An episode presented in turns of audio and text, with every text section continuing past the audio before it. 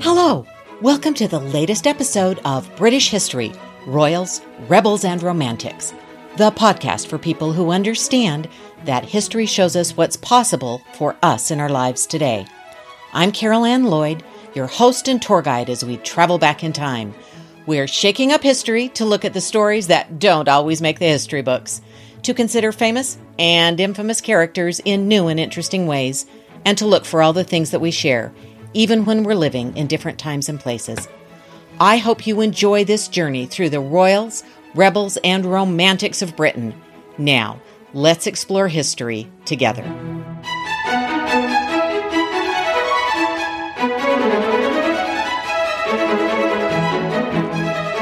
You know me personally or not, if you're listening to this podcast, you're probably not surprised to hear that I love The Six Wives of Henry VIII.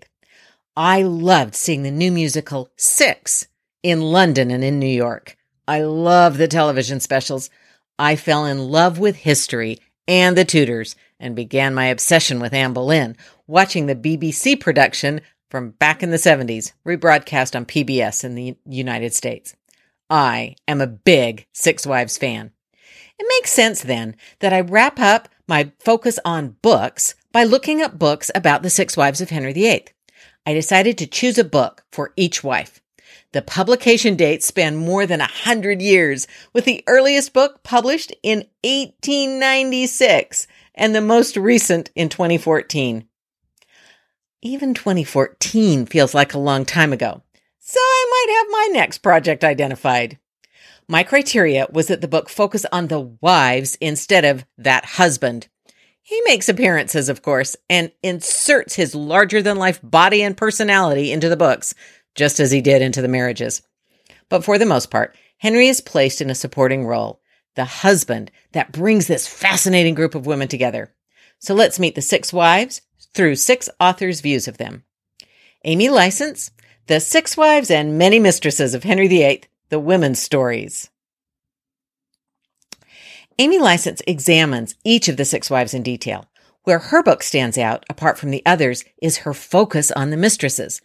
Contrary to the commonly held perception that Henry VIII was a bit of a prude and had only a handful of mistresses, Licence maintains that Henry had several mistresses and was simply good at covering his tracks. We know about Bessie Blount, and Mary Boleyn not because they were the only ones, but because they had unique experiences. Bessie Blount bore the king a son, and he met and fell in love with and married Mary Boleyn's sister. Otherwise, Licence says, we might not know as much about either one of them either.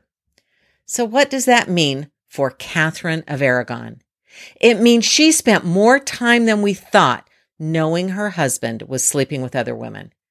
That means Catherine was dealing with the knowledge during all those tragic lost pregnancies. Licence looks carefully at another event in Catherine's marriage to show us a more complicated side of Henry's first wife. Early in the marriage, Catherine becomes pregnant and then in January 1510 loses the baby at about seven months. When her stomach remained round and full, Catherine allowed herself to be convinced she was still pregnant with the other twin. She went into confinement only to emerge in public three months later with no baby, but several weeks pregnant.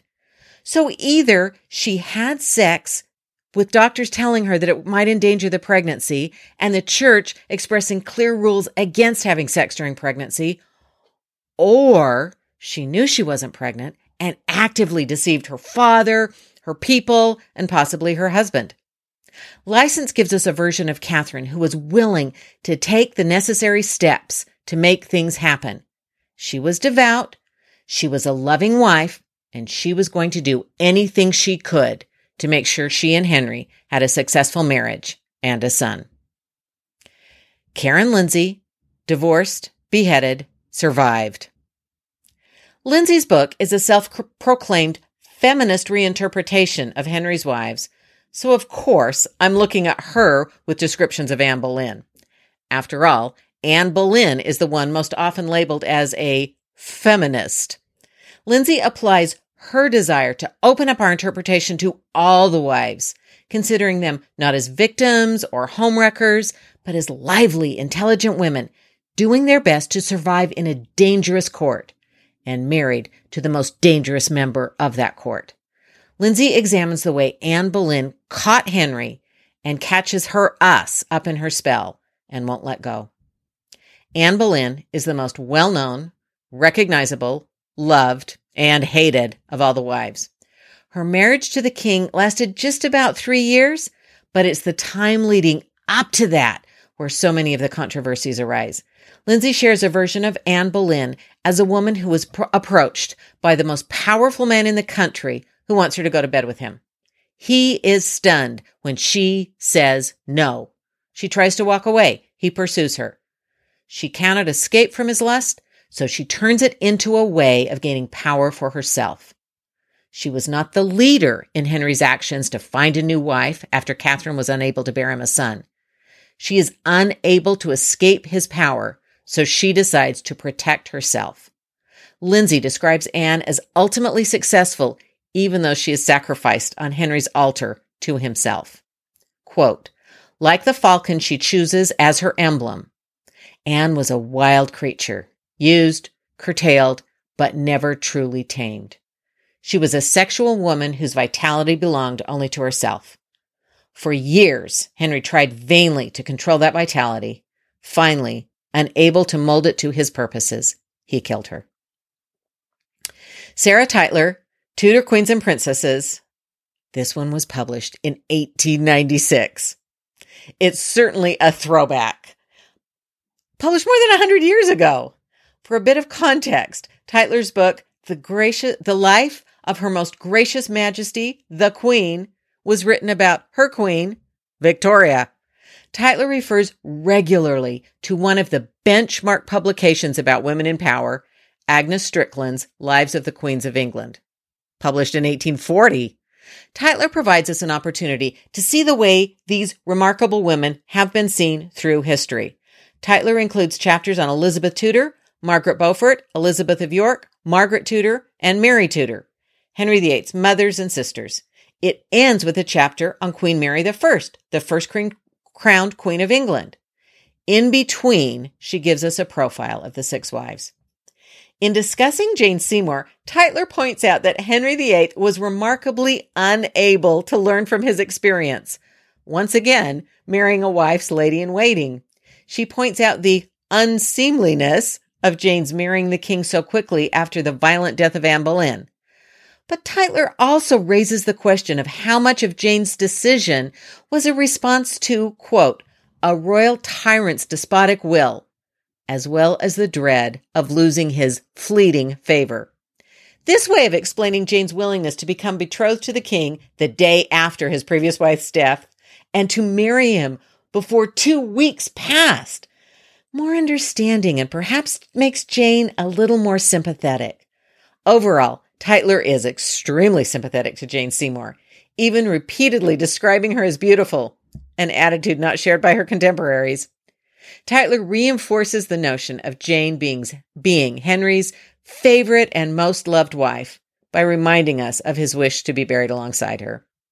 Whether she was really his favorite wife or just died before she outlived his affection is something Tytler doesn't consider. Alison Weir the Six Wives of Henry VIII. Alison Weir is a popular and prolific writer about Tudor times.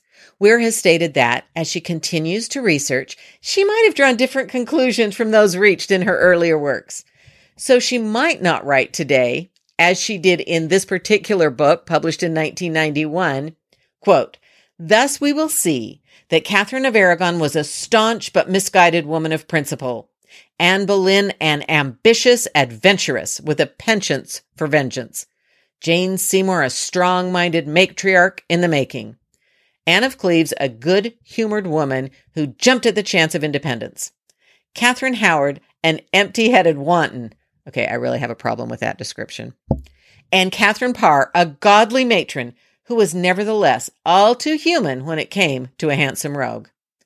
I include this book and that summary of the wives because the determination to flatten the personalities and complexities of those women and reduce them into near stereotypical and sometimes fully stereotypical descriptions has shaped our understanding of the six wives for years. The one description that allows for a wife to be interesting as a human being is that of Anne of Cleves. So let's see how she's portrayed here. Weir does embrace the notion that Anne of Cleves was actually ugly and that Holbein cunningly misrepresented her and that her ugliness meant Henry VIII hated her on sight. That conclusion disregards the contemporary descriptions of the first meeting with Henry dressing up as a lowly messenger to surprise his future bride, surprise his future bride, bursting in on her and trying to kiss her. Anne thought the guy dressed as a lowly messenger was a lowly messenger and recoiled from an attempt to be kissed by a stranger. Henry took this personally, was her horribly offended, and never forgave her. By not including this version of the first meeting, Weir reduces Anne to her looks. She does recognize her good sense in accepting Henry's terms when he decides to end the marriage. Anne was able to flatter the king about her personal loss in no longer being his wife, while happily accepting the new role he offered her. Weir describes her conduct following Henry's next marriage as exemplary, and it enabled Anne to remain in Henry's favor until his death. Lady Antonia Fraser, The Wives of Henry VIII. Lady Antonia Fraser has lofty British credentials. She is a member of the Order of the Companions of Honor, Dame Commander of the Most Excellent Order of the British Empire, and a Fellow of the Royal Society of Literature. She's a very well respected author of biographies and other historical books, as well as novels and detective fiction. In taking on the stories of the wives of Henry VIII, she adopts a generally sympathetic view. She shares some of the less attractive features of the women, but with such fairness that it makes them more complete.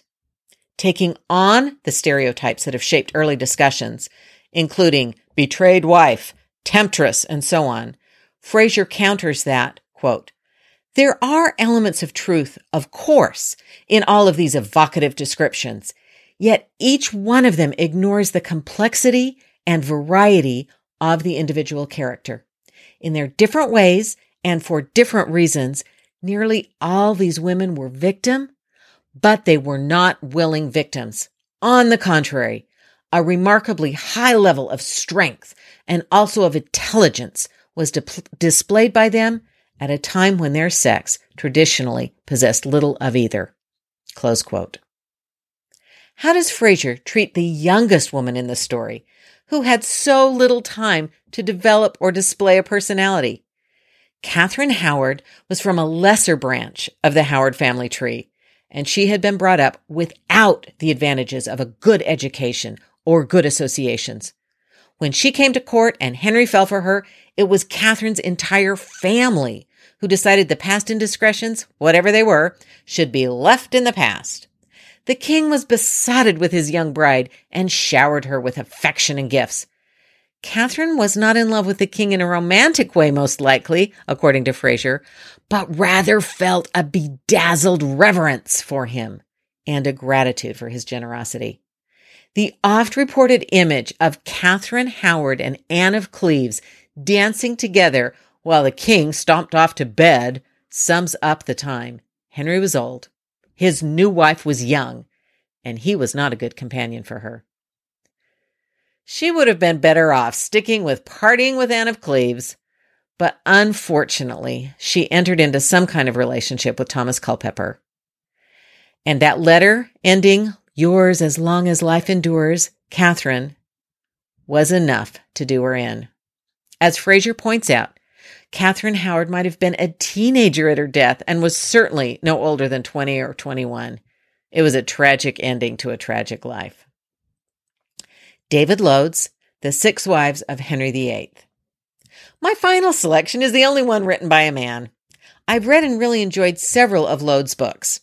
Loades was a professor at several British universities and was a specialist in the Tudor era, writing ext- extensively about individuals, families, and religion. He even wrote Tudors for Dummies. he addresses Henry VIII's reluctance to have a female heir, shared by most of his people, as the compelling and real problem of the time and the driving force behind all those marriages.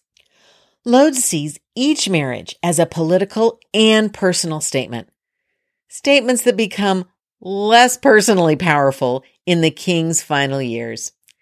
By 1543, Henry VIII was enormously fat and in terrible health. He was devastated by Catherine Howard's betrayal.